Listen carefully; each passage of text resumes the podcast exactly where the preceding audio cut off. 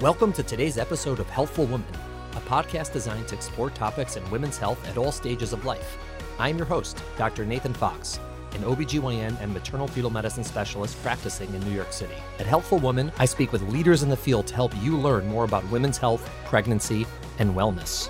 Today on Healthful Woman, we will be talking with Dr. Sherry Gelber. Welcome to Healthful Woman. Thanks for having me. How you doing today? Doing great. I've asked everyone, is this your first podcasting experience? Is my first podcasting experience. Wonderful. Well, hopefully it'll be enjoyable and interesting to you. So tell me, Sherry, tell me a little bit about yourself. Where are you from? Background, the like. I'm from New York City, born at Mount Sinai Hospital, so I've returned to my roots. I grew up in Westchester, I went to college out in California, came back here for the rest of my training, was at Columbia for a number of years, was down in Philly, came back to New York, love New York. So you're a New Yorker. I'm a New Yorker. Now, Sharon actually trained together. We did our fellowship together at Cornell, but you did an MD and PhD. So for our listeners, explain exactly what that is and how you chose to do that as opposed to the more traditional just going to medical school, so to speak. When I was in college, I really couldn't decide whether I wanted to be a full time doctor or whether I wanted to do biomedical research. I really liked interfacing with patients, but I was really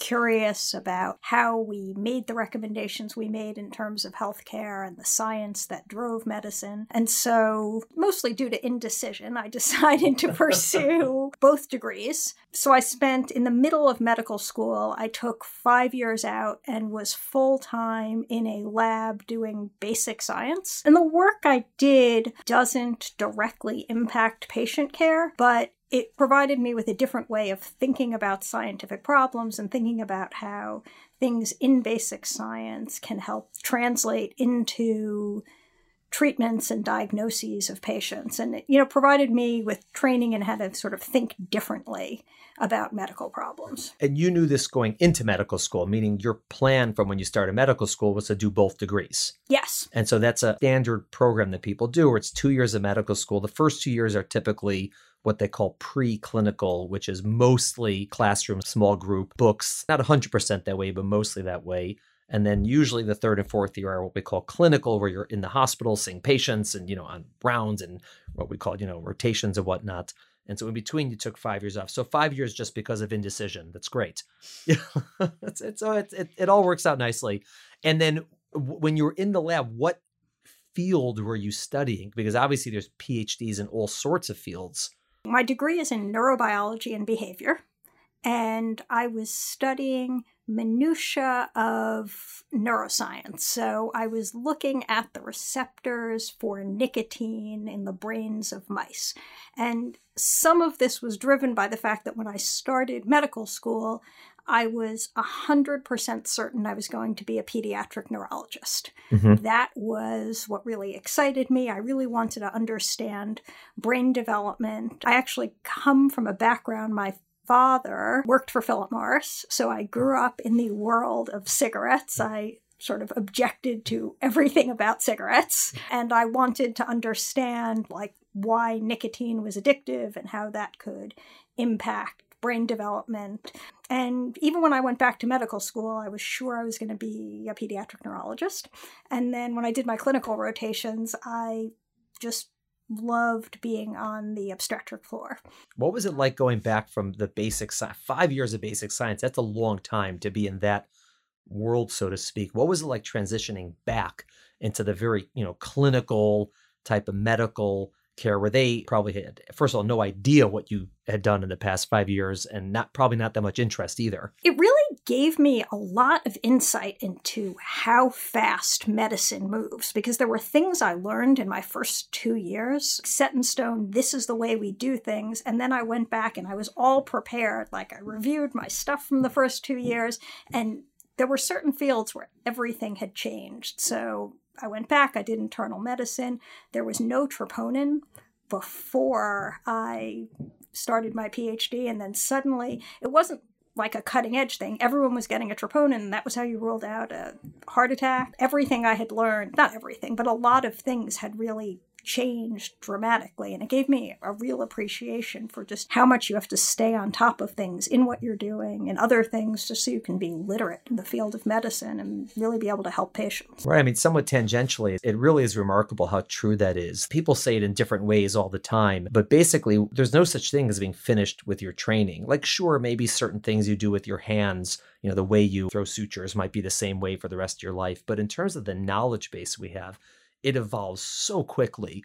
And if you're not continuously, whether it's reading or attending some sort of conferences or classes or doing online learning, you're going to fall behind and you're really not going to know what's going on.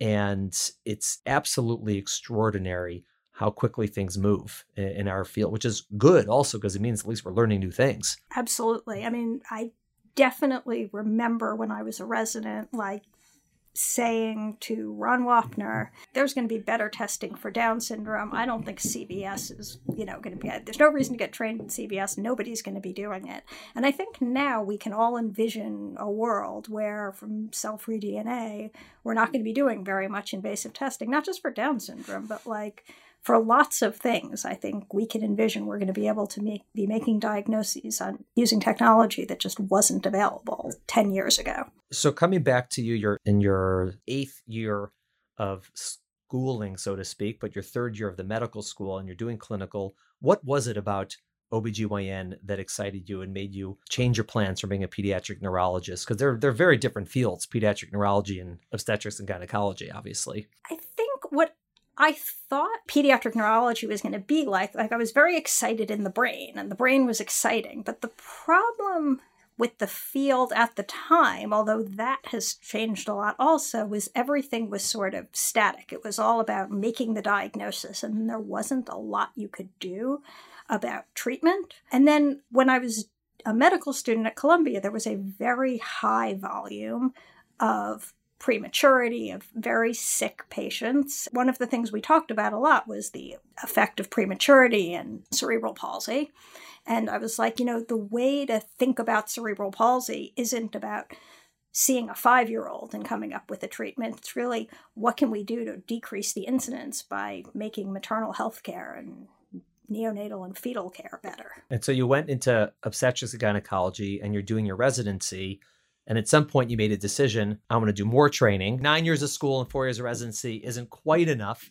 Let's do some more training. So you decided to do a fellowship in maternal fetal medicine. What brought you to that decision? I think when I chose OB, I knew from the outset that that was what I wanted to do. And then that's how you landed back in New York City at Cornell. And in your fellowship, since fellowship has more research time than does residency, did you find that you were sort of drawing on your PhD training and knowledge in terms of how you trained in your fellowship? Because probably you wouldn't use a lot of that in your residency because it's very clinical. But how did you find in your fellowship that the PhD either helped you or made you think about it a little bit differently? I think because I had gone in and was comfortable talking about research, I think I spent more time in other departments, other divisions, interfacing with people in different fields because I was used to that kind of experience. During fellowship, I did work in a translational lab doing some basic science, some translational work, applying animal models to human diseases. Explain what translational means for those who might not know. Translational medicine is really when you're picking a scientific question that you want more information about, but that will translate directly to patient care. So it's not abstract. It's not like, well, I'm going to understand how this thing works and hopefully someone will be able to connect it. It's work that you would hope would have a direct connection to patient care, but it's usually not work on patients. It's like in this case, I was working with a mouse model of preeclampsia, and there was the hope that the information you got from that mouse could be directly applied to the care of patients. Right. And there's a big push for translational type of research nowadays because you know with funding dollars uh, being tight a lot of people are willing to fund research want to see results a little bit either more tangible or maybe quickly. And so the thought is well we can do the type of research that applies to humans more readily then that's what they're more willing to fund Yes, so there's the National Science Foundation, which funds science, and there's the National Institute of Health, which really funds research directed at human health. And so, for the most part, they want that research to be applicable to patient care in the short or midterm, not in the very long term. And now, in your current practice, you're at Maternal Fetal Medicine Associates and Carnegie Imaging for Women. And right now, you spend the majority of your time doing prenatal diagnosis and ultrasound, but also a significant portion of your time doing outpatient consultations and inpatient consultations, correct? Yes. And how do you find having a very clinical job, having a research background? Is it something that it's just you sort of have left behind or it's something you take with you when practicing medicine? I'm curious because most people who are both MD and PhDs don't spend as much time doing clinical medicine as you do. You know, one of the things that drove the PhD was just interest in a lot of things. And when patients need a consult, like sometimes it's something mundane that we've all seen a lot, and sometimes it's something super unusual that maybe there are five cases in the literature and you have to draw broadly from research and clinical care outside of what we do every day and you have to be able to connect the dots because there might not be an answer for exactly what the best solution is for this patient. And I really like reading outside my field. And so I feel like I'm using that thinking about the PhD every day, even if I'm not in a lab pipetting every day. Right. I think sometimes patients have the impression that when they go to see a doctor, particularly with a complicated problem, that the quest is just to find the doctor who happens to know everything about that. And it usually doesn't work like that. Usually, if it's something straightforward, like you said, many people know what to do and you can you may have different opinions but basically a lot of people seen this a lot of people know what to do but we run into so many situations or unique circumstances that there really isn't an answer it's not like anyone's seen this a ton or it's been around and so it really does require like you said that scientific inquiry, that curiosity about like what is this? How do we look at it? How do we begin to figure this out? And I can see why a background in any scientific training, but certainly basic scientific training, would in a certain way train your brain how to do those types of things in clinical medicine. Yes, I love being on the steep part of the learning curve. So, like, if I'm seeing a consult for a patient with something I've never heard of before, like, that is that, like, I'm excited about going home and reading about that. So that's great. What do you like to do when you're not practicing medicine? I know that, like me, you're a dog lover. I love my dog, as much time with my dog as possible. I like to cook. I like to be outdoors. Sherry makes a great applesauce, that I know. Yeah, I try and do healthy cooking. For many years, we had a farm share, and like one of my goals was that I was going to use everything in my farm share. So there were things that people in my family didn't necessarily like or they thought they didn't like. And my solution to almost everything is most things can be put into either soup or ice cream. We got fennel. Everyone in my family claims to not like fennel. I made Twizzler ice cream. It was phenomenal like strawberry licorice.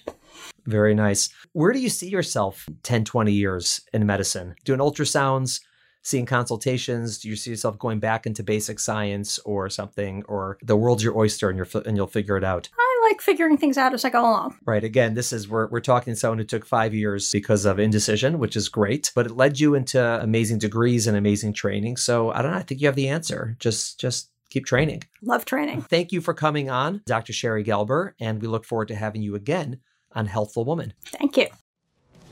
Thank you for listening to the Healthful Woman podcast. To learn more about our podcast, please visit our website at www.healthfulwoman.com. That's H E A L T H F U L W O M A N.com. If you have any questions about this podcast or any other topic you would like us to address, please feel free to email us at hw at healthfulwoman.com. Have a great day. The information discussed in Healthful Woman is intended for educational uses only and does not replace medical care from your physician. Healthful Woman is meant to expand your knowledge of women's health and does not replace ongoing care from your regular physician or gynecologist. We encourage you to speak with your doctor about specific diagnoses and treatment options for an effective treatment plan.